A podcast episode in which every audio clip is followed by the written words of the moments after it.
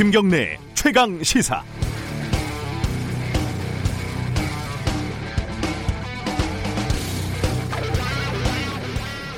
공포 영화 보시면은 어떤 장면이 가장 무서우신가요? 살인마가 칼, 톱 이런 거 들고 달려드는 장면은 무섭다기보다는 좀 끔찍한 쪽이고요. 인간들에게 막 달려드는 좀비 이런 건 이런 놈들을 보면은 어, 마동석 같은 배우만 있으면 그렇게 무섭지 않다 이런 생각이 듭니다. 가장 무서운 거는 사실 뭔가 일어나기 전에 느끼는 불길한 예감, 뭐 불안 이런 겁니다. 구체적인 실체는 알 수 없지만 뭔가 일어날 것이라는 불안은 극도의 서스펜스, 공포를 유발합니다. 어, 놀이공원 귀신의 집이 무서운 건요. 언젠가 귀신들이 나타난다는 사실을 미리 알고 있기 때문입니다. 선거를 앞두고 각 정당이 불안과 공포를 자극하는 것은 그래서 꽤 잘 먹히는 선거 전략입니다. 여당은 야당이 압승하면 문재인 대통령 탄핵당할 수 있다 이렇게 엄살을 떨더니 이제 야당은 여당이 압승하면 조국 부부가 부활한다 이렇게 부동층을 어, 부동층의 불안을 부추기고 있습니다. 이거 다 공포 마케팅입니다. 영화에서 음산한 음악 깔고 카메라 카메라에 파란 필터 하나 걸고요. 창문 뒤에서 살짝 살짝 흔들면서 찍으면은 관객들은 무섭죠. 뭔가 일어날 것 같으니까요. 그런데요. 막상 아무 일도 일어나지 않는 경우가 더 많죠. 그리고 본질적으로 결국 영화에 불과하지 않습니까? 기껏해야 얼굴에 분칠을 한 놀이공원 귀신일 뿐이고요. 오늘 선거날입니다. 부질없는 공포 마케팅 너무 심각하게 생각하지 마시고 n분의 1의 축제를 즐기시기 바랍니다. 전략 이런 거 너무 고민하지 마시고요. 이제 마음 가시는 대로 투표를 하시고 저녁에는 맥주 한 캔 따서 개표 방송 느긋하게 보시면 대한민국 n분의 1로서 나름 보람찬 하루가 되지 않겠습니까? 4월 15일 수요일 김경래 최강 시사 시작합니다.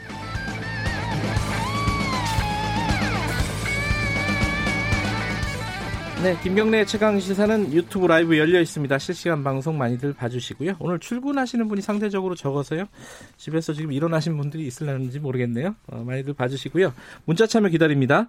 짧은 문자는 50원, 긴 문자는 100원 들어갑니다. 오늘 선거 관련돼서 문자 보내주시면 좋겠네요. 샵 9730으로 보내주시고요. 어, 스마트폰 애플리케이션 콩 이용하시면은 무료로 참여하실 수 있습니다.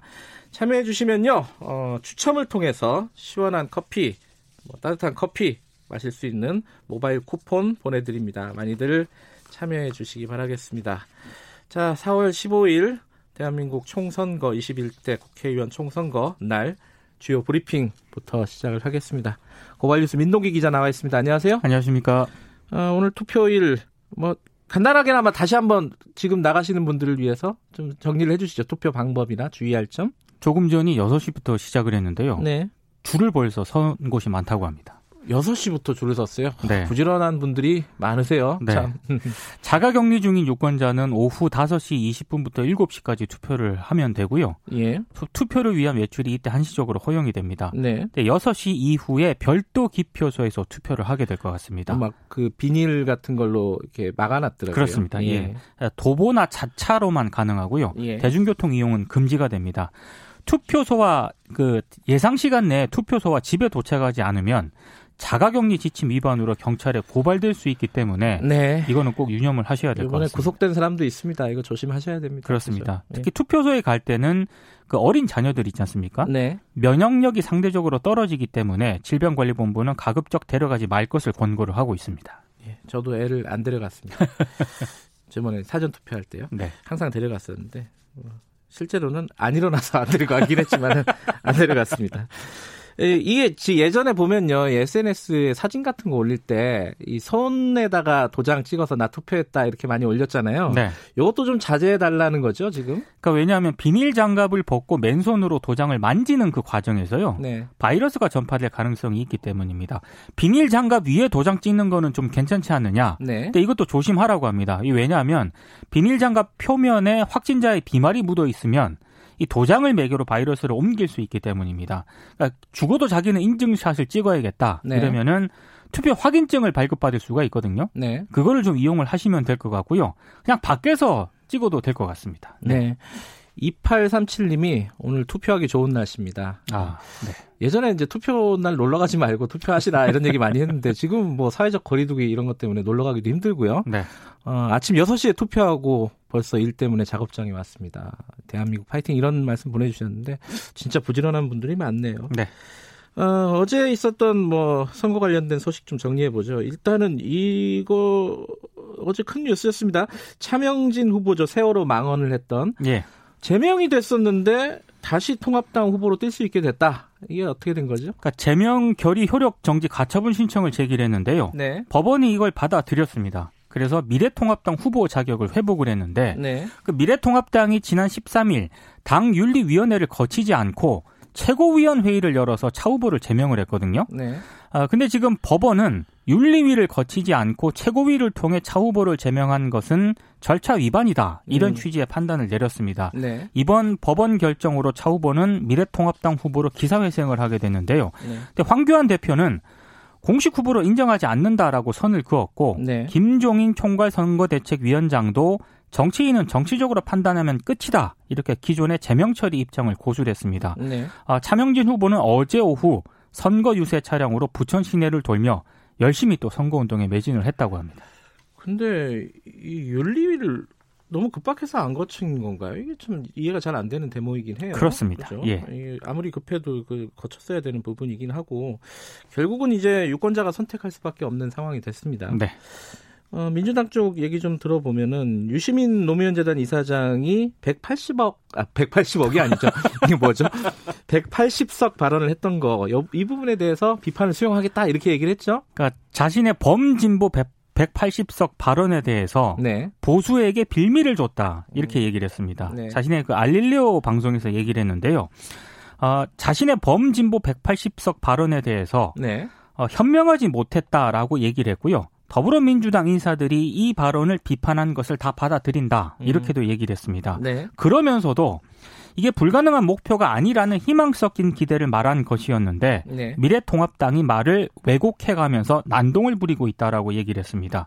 그리고 지금 큰 흐름에서 지고 있다는 걸 인정하고 최소한의 의석을 달라는 게 이른바 그 언더독 전략 아니겠습니까? 음. 불리한 경쟁자가 네. 가지는 전략인데 정권 심판론을 주장하던 미래통합당이 지난 주말을 기점으로 바로 이 언더덕 전략으로 바꿨다 이런 점을 또 강조를 했습니다. 뭐 이제 오늘 선거니까 어, 지켜보죠, 뭐 개표를. 그렇습니다. 네. 예. 어, 투표했다고 벌써 문자 보내주시는 분들이 많네요. 어, 7713님이 전주 중화산동에 계신데 투표를 했는데 네. 방역을 굉장히 잘해주고 있다. 그런 아. 말씀 하시네요. 안심하고 가셔도 될 것 같습니다. 사실 어, 무사히 우리가 이번 총선을 치러내면은 전 세계가 아마 이 부분에 대해서 주목을 할 겁니다. 이, 코로나 와중에 선거를 정상적으로 치를 수 있는 나라가 세계에 지금까지 없었잖아요. 그렇죠? 없었고요. 예. 그리고 이제 만약 투표율까지 높다면은 네. 제가 봤을 때 그 세계사적으로 한번 네. 유의미한 그런 투표인 것 같습니다. 많이 배워갈 것 같습니다. 어떻게 선거를 관리했는지. 네. 그렇죠. 아, 물론 어, 끝까지 잘 안전하게 치러내야 되는 게 먼저고요. 그렇습니다. 어, 선관위가 고민정 후보에 대한 선거법 위반 혐의를 검찰 수사 의뢰했다. 이건 어떤 내용입니까? 그러니까 공직선거법상 네. 선거운동을 할 수 없는 주민자치위원들의 지지 발언을 동의 없이 선거 공보물에 담아 배포했다고 이제 서울 동부지검에 수사 의뢰를 했는데요. 네. 이게 미래통합당이 선관위에 신고한 데 따른 조치입니다. 네. 아, 고민정 후보 선거 공보물에는 주민자치위원인 한 상인회장 사진과 함께요. 고민정 같은 국회의원 10명만 있으면 살만하는 대한민국이 될 것이다. 이런 발언이 실려 있거든요. 네. 근데 해당 상인회장은 자신은 고 후보 지지 선언을 한 적이 없다. 이런 음. 입장을 밝힌 것으로 전해지고 있는데요. 네. 이에 대해서 고 후보 측은 공식적으로 통보받은 바 없다면서 투표일 전날 저녁에 이런 방식으로 수사 의뢰 사실을 밝힌 저희가 의심스럽다는 입장을 밝혔고 선관위 직원이 투표일 전날 오세훈 후보 측의 전화로 이 수사 의뢰 사실을 미리 알려줬는데 네. 이건 선거에 영향을 끼치는 행위이고 명백한 선거 중립 의무 위반이다. 또 이렇게 반박을 했습니다. 예, 이건 좀 지켜보고요. 자, 그 원래 방송 3사 출구 조사가 6시 땡 하면은 뭐 각종 이벤트를 통해서 이제 방송사들이 공개를 하지 않습니까? 네. 이게 15분 늦춰졌다고요? 왜냐하면 그 자가격리자들 투표 시간을 좀 감안해서요. 네. 오늘은 6시 15분쯤에 발표를 할 것 같습니다. 그러니까 자가격리자들이 그 개표 어, 출구조사 결과를 보고 투표를 그렇죠. 하, 면안 되니까. 네. 예. 15분 정도 놓칠 것 같은데요. 예. 근데 사전 투표율이 27% 정도에 달하기 때문에 이들 답변이 반영되지 않았지 않습니까? 네. 그래서 출구 조사의 정확도가 좀 떨어지지 않겠느냐 이런 우려도 제기가 되고 있습니다. 네. 그리고 지금 지역구 선거 당락 같은 경우는 오늘 자정을 전후해서 드러날 가능성이 높다고 하는데요. 보통 그렇죠. 예. 근데 격차가 큰 지역구는 그보다 일찍 좀 결정이 날 가능성도 있는데 네. 접전 지역 같은 경우에는 내일 새벽 2시쯤에 결- 당선자가 드러날 가능성도 있다고 합니다. 네. 가장 큰 난관은 비례대표 당락인데요.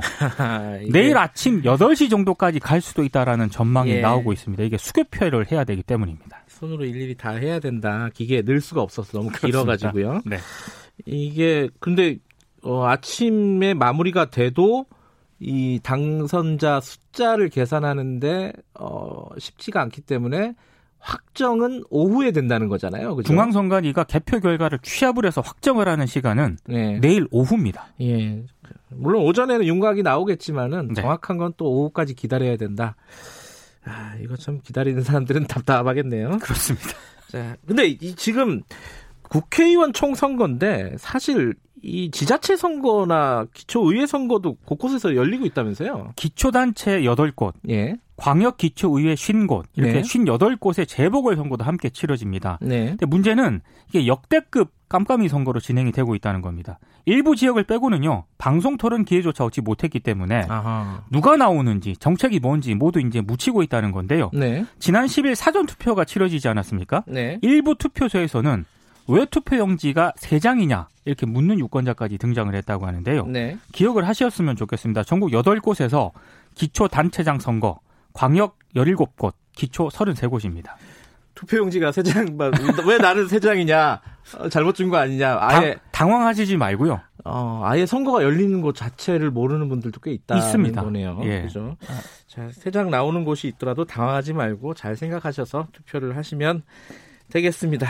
자, 어, 오늘 결과를 보고 내일 뵙게, 뵈야 되겠네요. 그죠? 네. 내일 할 얘기가 많을 것 같습니다. 그렇습니다. 자, 오늘 여기까지 듣겠습니다. 고맙습니다. 고맙습니다. 고발뉴스 민동기 기자였고요. 잠시 후 1부에서는요, 어, 만 18세 유권자들 올해 이제 처음으로 투표를 하지 않습니까? 투표를 하는 만 18세 유권자 두 분을 모셨습니다. 고3 학생들인데 어떤 생각을 가지고 어떤 마음으로 투표를 하는지 좀 물어보겠습니다. 정치에 대해서 학생들은 어떤 생각을 갖고 있을까요? 그리고 어떤 어, 이번 총선에서는 어떤 부분을 유심히 봤을까요? 그것들을 좀 들어보도록 하고요. 2부에서는요, 어, 최연석 셰프하고 개그우먼 이수지 씨가 나온다고 합니다. 이분들 왜 나오시는지 아마 조금 기, 궁금하시죠? 나중에, 어, 기대하시면 좋을 것 같고요. 어, 국악인 송소희 씨, 국악소녀라고 부르죠. 그분도 어, 3부에서 인터뷰가 예정되어 있습니다. 중앙선관위 홍보 대사시죠. 자, 어, 김경래 최강 시사 지금 듣고 계신 시각, 시각은 7시 33분입니다.